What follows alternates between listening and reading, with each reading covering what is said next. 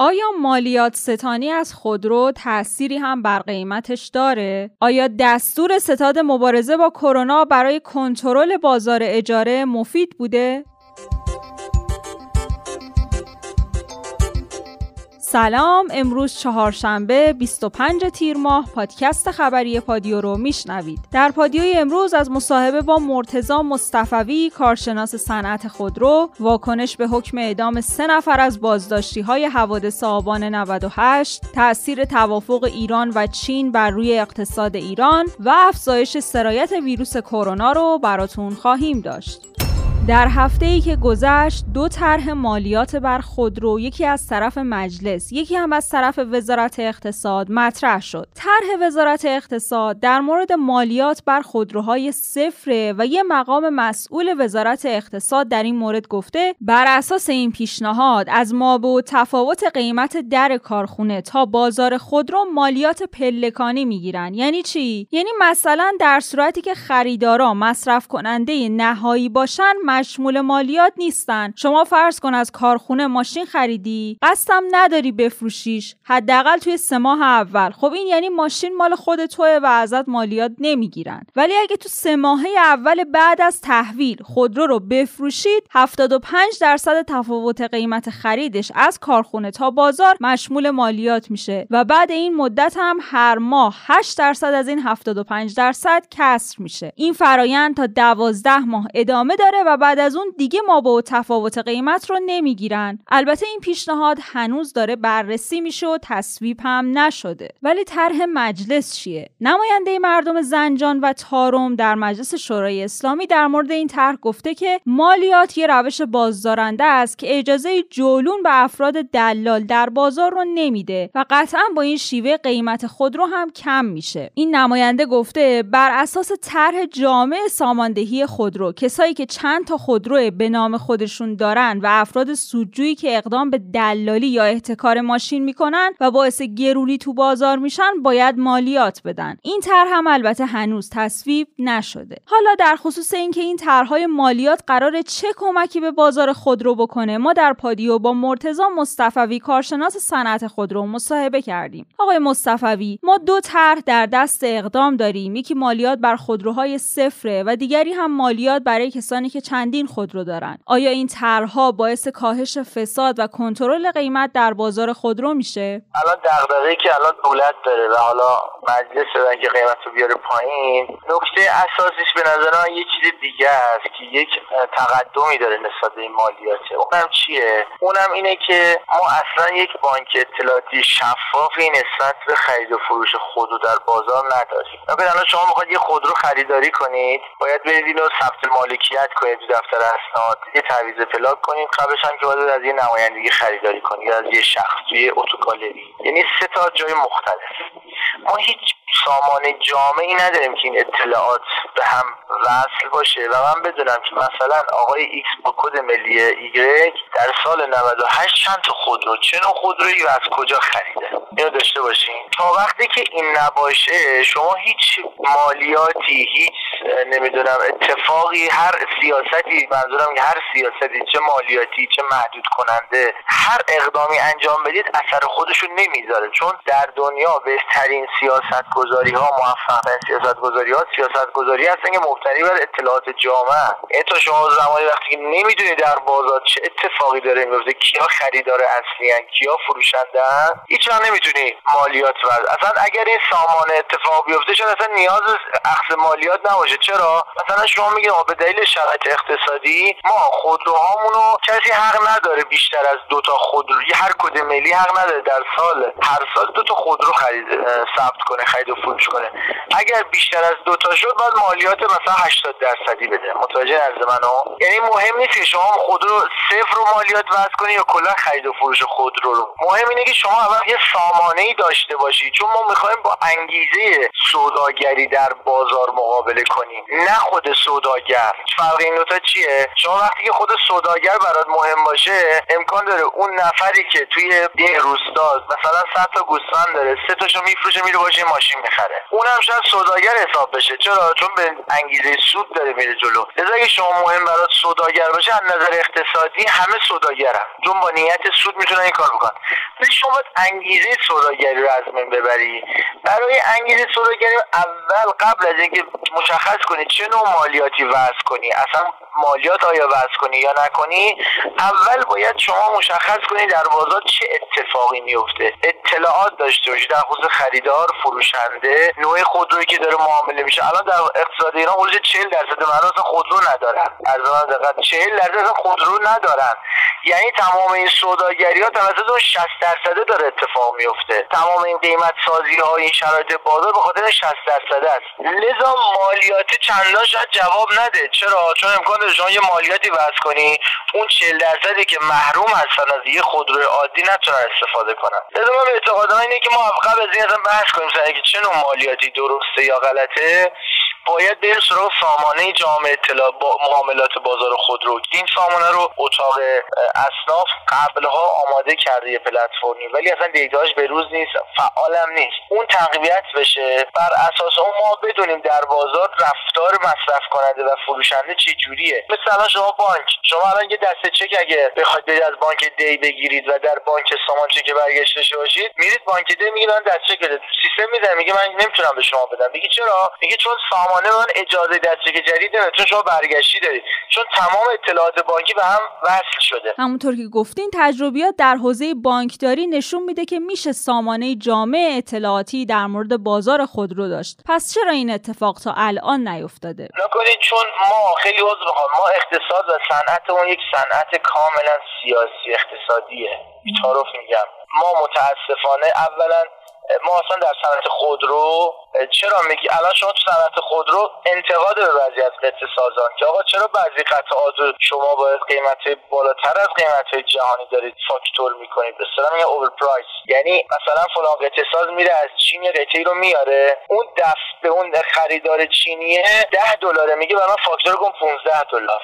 یعنی چی؟ یعنی 5 دلار بیشتر ثبت فاکتور می‌کنه. بعد همون 15 دلار میاد اینجا ارز می‌گیره. چرا اینو کسی روش نظارت؟ چون ما صنعت و بازار خودمون غیر شفاف. وقتی که صنعت و بازار خود غیر شفاف میشه میشه محل جولان دلالان و در خاران. این اتفاق باعث میشه که شما گروه های فشار برای هر سیاستی که منجر به شفاف سازی بشه فشار بیارن. اجازه ندن. این گروه فشار همه جا هستن. از دولت بگیر سیاست گذار بگیر نظارتی بگیر. جای مختلف از زینف متوجه نزد منو؟ من به اعتقاد من صنعت خود و بازار خود خیلی راه حلش آسان تر از آن چیزی که ما فکر کنیم. فقط یه عزم می‌خواد که این صنعت اولا و بازار شفاف بشه. ما بدانیم تو این صنعت و بازار خود کیان دارن فعالیت می‌کنن. با چه کد ملی؟ با چه مشخصات این اتفاق بیفته دیگه سیاست گذار مشکلی نداره. ما من اینو خدمتتون میگم. در دنیا ابزار قدرتمند دولت ها برای اصلاح اقتصاد و صنعت اطلاعاته. هر دولتی قوی تر باشه نشون دهنده که اطلاعات قوی تری نسبت به بازار و اقتصاد داره. ممنونیم از آقای مصطفوی که وقتشون رو در اختیار ما گذاشتن. چیزی که شنیدید مصاحبه پادکست خبری پادیو با مرتزا مصطفوی کارشناس صنعت خودرو در خصوص مالیات بر خودرو بود. در پادیوی گذشته نقل قولی داشتیم از غلامرضا اسماعیلی سخنگوی قوه قضایی مبنی بر تایید حکم اعدام سه نفر از بازداشتی های حوادث آبان 98 در دیوان عالی کشور که حکمشون هم به اجرای احکام رفته و ممکنه دچار تغییر هم بشه. شب گذشته کاربران زیادی به این حکم واکنش نشون دادن و مخصوصا هشتگ اعدام نکنید در بسیاری از شبکه های اجتماعی مثل اینستاگرام و توییتر ترند شد.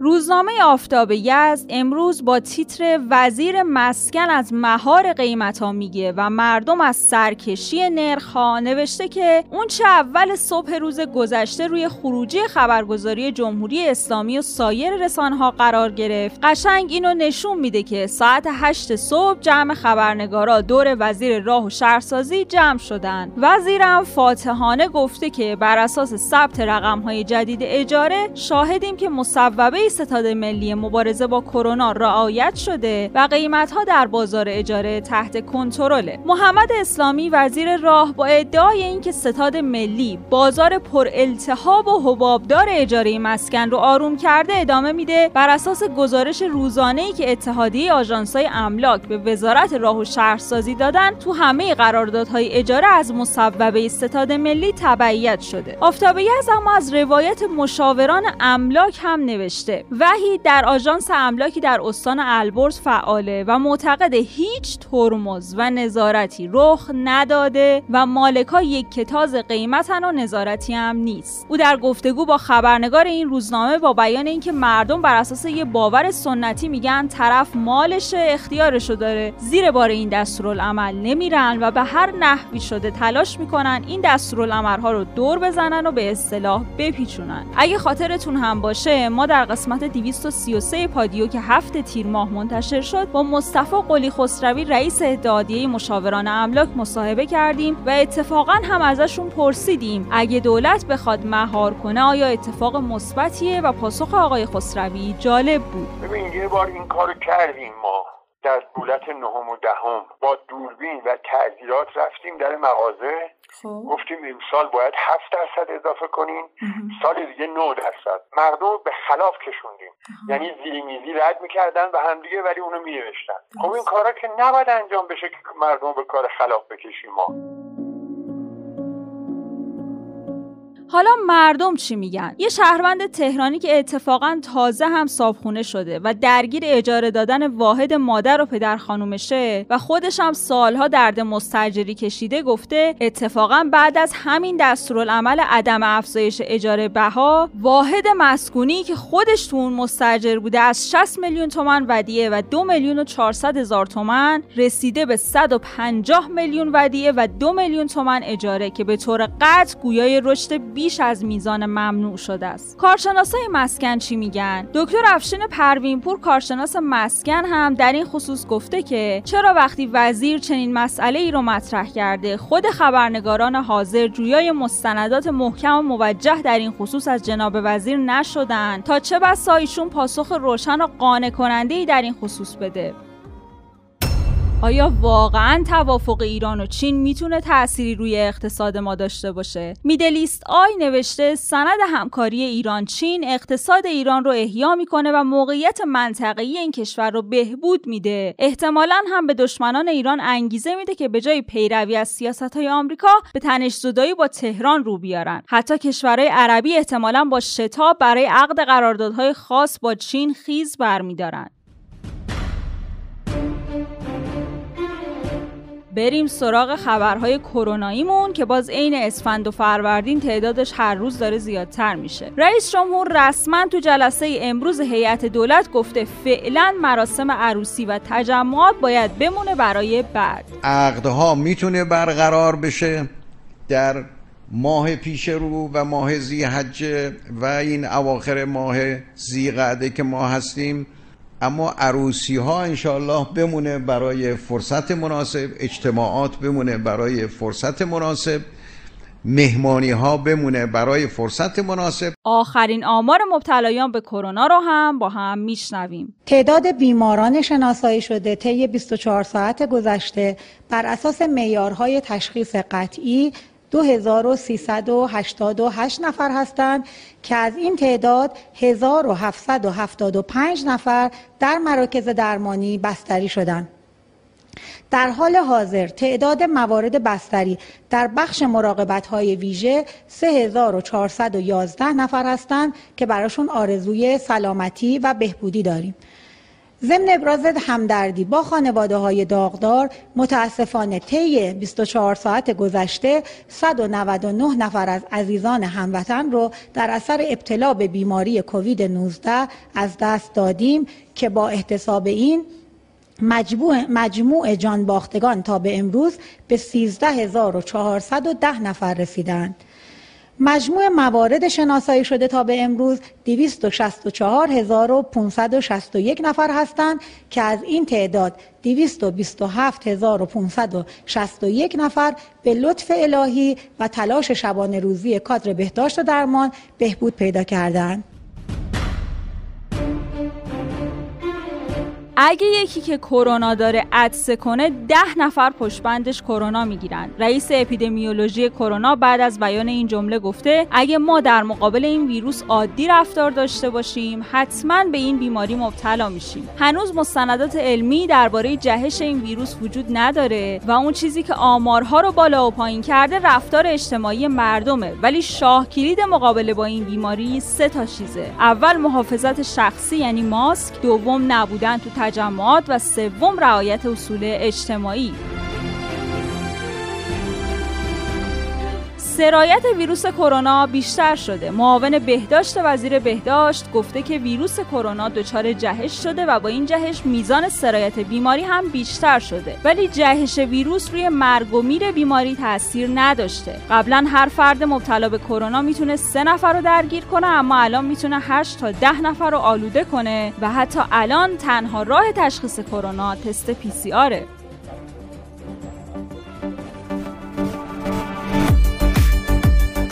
وقتشه برای چند ثانیه بخندیم. شادی نوشته هنوز که هنوزه سر جلسه کنکور به کسایی که چپ دستان صندلی مناسب نمیدن. اون وقت الان می‌خوان با رعایت کامل پروتکلای بهداشتی کنکور برگزار کنن؟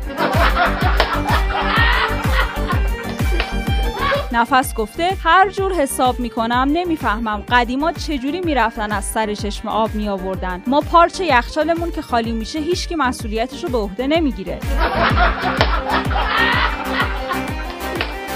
حامد هم نوشته خیلی وقت عروسی نرفتم. داره مزه ترکیب خیار و شیرینی دانمارکی یادم میره.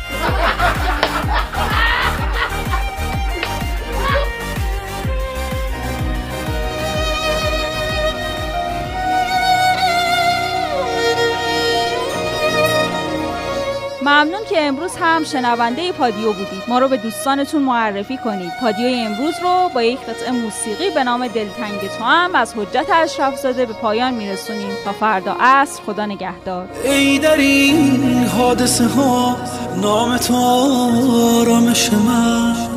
ای حواست به من و حال دل سرکش من. ای خیال خوش لبخند تو امنیت من. ای تو هم سایه و هم گریه و هم صحبت من. دلتنگ تو